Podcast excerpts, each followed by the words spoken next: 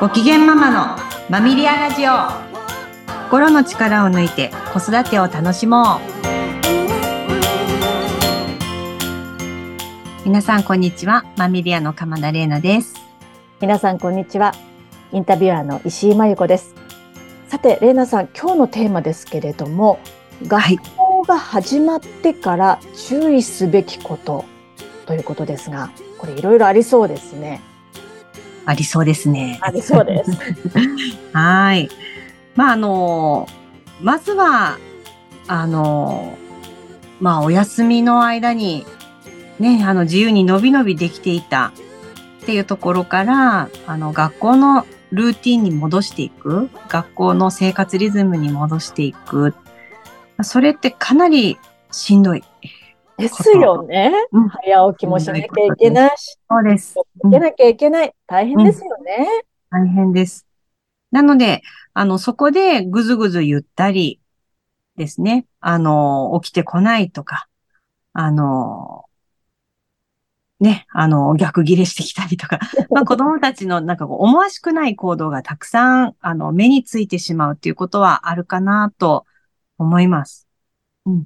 で、あの、それはあることだと、えー、心の準備をしておきましょうっていうのがまず。なるほど。あって当然だと思っておきましょうってことですね。はい。まあ、子供も、あの、私たちと同じ人間ですし、はい。ね、私たちだって、あの、長期休暇明けの仕事はどんより。そうですよね。嫌なのは嫌ですよね。嫌です。なので、当然子供たちも、あの、ね、友達に会えるのは楽しいんだけど、ね、あの学校の先生も好きなんだけど、給食も楽しみなんだけど、ね、あの楽しみ尽くしでもしんどいっていうことは、あの、あります。で、それは体の反応がほとんどだったりするので、あの、2回前に生活リズムの話を、あの、しましたけれども、ぱ生活パターンを戻していくってかなり、あの、時間がかかることですので、あの、学校が始まって、まあ、一週間経って、まだぐずぐず言ってるよって いうお子さんがもしいらっしゃったら、まあ、それだけ生活が、ちょっとパターンが変わってしまっていた。という、うん、振り返りにしていただいて、うん、あの、頑張ろうねって声を掛け合って、お母さんも頑張るってそうですね。です。なので、あの、やっぱ、あ、このまま不登校になるのかしらとか、うん、なんかうちの子メンタル弱いのかしらとか、うん、お母さんの心配になりやすいかなと思いますけど、まあ、心の問題にフォーカスする前に、まあ、生活リズムどうかな、体の調子どうかな、まあ、そういうところをあの見ていただくといいのかなと思います。ですか。はい。あの、体の問題で住んでるうちはまあなんとかなりそうですけれども、もしどうしてもなんでしょう、お子さんが学校に行きたくないとか、うん、ちょっとどうやらなんかメンタルに来てしまったようだと思われる場合には、どうすればいいんでしょうかね。そうですね。まあ、まずは、あのまあ、学校でトラブルを抱えてないかっていうところは、まず、あの大事になってくるかなと思います。でも、その学校は大丈夫。友達もいる。はい、仲良くやれてる。ってなると、あの、やっぱりその変化への対応っていうところが、まあお子さんにとってちょっと苦手な、あの、ところなのかもしれないということになりますので、うん。なので、あんまり、あの、心配しすぎると、ええー、それが子供に伝わってしまうっていうことはなるほど。あります。で、あの、子供と一緒に生活リズムを確認する。はい。うん。で、あの、まあ、わけもわからず生活が流れていく。うん。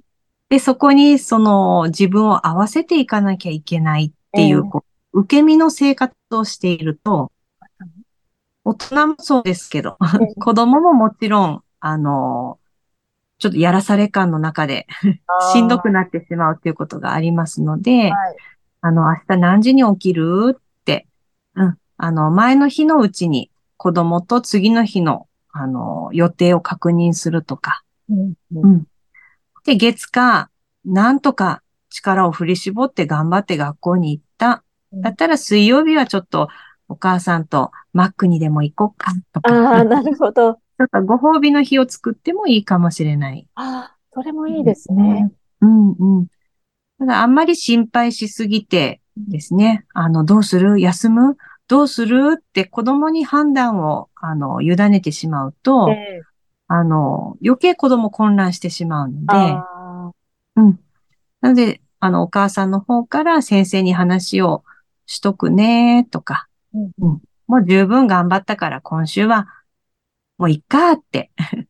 うんで、また来週から頑張ろうっていう感じで、あの、まあ、支え合うっていう感じでもいいのかなって、うん、思いますね。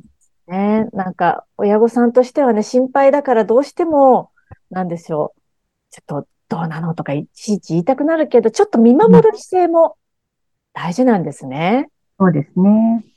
あの、本当に最近のお母様方は、あの、優しいんです。あ、優しいんですね。とっても優しい。そして、あの、子供たちを受け止めなきゃいけないって思われている方も多いみたいうんな、あまあ、そんな印象を私は受けていますので、あの、まあ、気持ちに寄り添いすぎたあ、り寄り添いすぎなんですか、むしろ。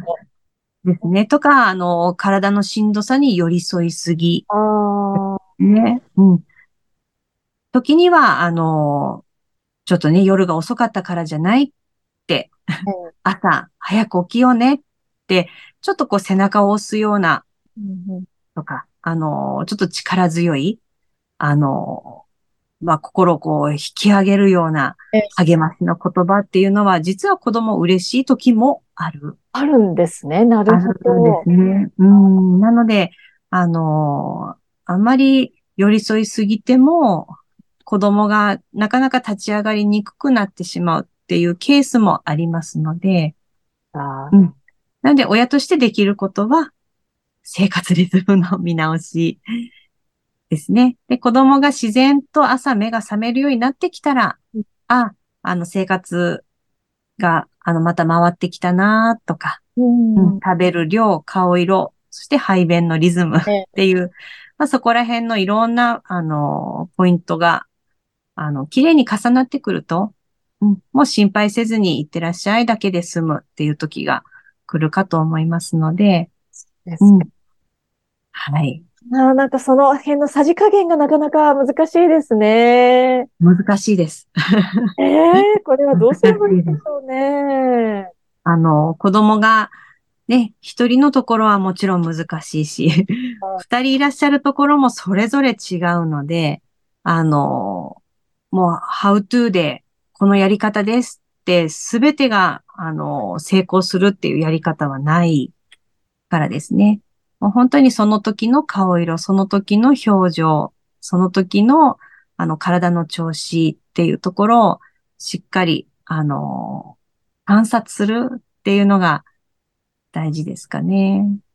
ねうんお子さんそれぞれの個性もね、ありますし、はい。一概にこうした方がいいよとは言い切れないのがありでますす。ね。はいそうですね。なんでしょう。親御さんの側もなんかすごく臨機応変さが求められるものじゃなって思いましたが。そうですね。あの、やっぱ子供も、あの、なんでかわからないということがほとんどだと思ってていいと思います。なので、なんか知らないけど行きたくないって言った時に、ええなんで？あ、そう言いたくなるんですよ。はい、なります。で、理由をやっぱり大人は求めたがるんだけど、はい。まあ子供は理由ないっていうこともある。からですね。あんまりそこにこう、原因追求にエネルギーを注いでしまうと、えまあ子供もそこから動けなくなってしまううんうん。ので、あの、なんかこう、お友達と何かあったの？とかって言われるとええ、なんか友達と何かあったかもしれないっていう気持ちになって、あー。ああ、そういえばあの時なんとかちゃんにこう言われて嫌だった。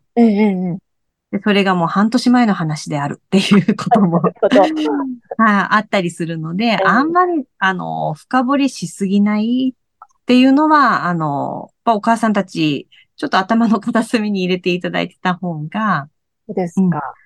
お母さんも、あの、すごく、やっぱ心が揺さぶられてですね、もう夜も眠れないっていうことも、あの、あるかと思いますけど、もうそのモードになってしまったら、もう自分で切り替えて、ですね。うん私が心配しすぎたらいけないなって 切り替えていただいて。そうですか。ドーンと構えてた方がいいんですね、はい、むしろね。そうですね。はい。あなかなか親の側としては難しいけれども、うん、子供のためだと思ってそこは、ちょっとね。そうですね。うん。なので、あの、やっぱり、悶々と、こうなってしまうので、なんかこう、なんでなんでって考えてしまうところに、こう、直面してしまったらですね、あの、誰かに話をしてください。そうですね。抱え込まないってことですね。うん、ですね。で、大体あの、まあ、ご夫婦で話をすると、えー、またちょっとこう、対立 してしまったりとかですね。うん、いや、あの、まあ、ご夫婦で解決できるっていうのはとても理想的なんですけど、えー、ちょっと、あの、お友達に話を聞いてもらうとか、あの、学校とか幼稚園、保育園の先生に様子を聞いてみるとか、ちょっとあの、家庭外の風をちょっと入れ込むっていうこともすごく、あの、突破口になるかなと思います。なるほど。はい。今日はね、あの、悩んでいる親御さんにもとってもためになるお話だったと思います。はい。どうもありがとうございました。はい、ありがとうございました。次回もどうぞお楽しみに。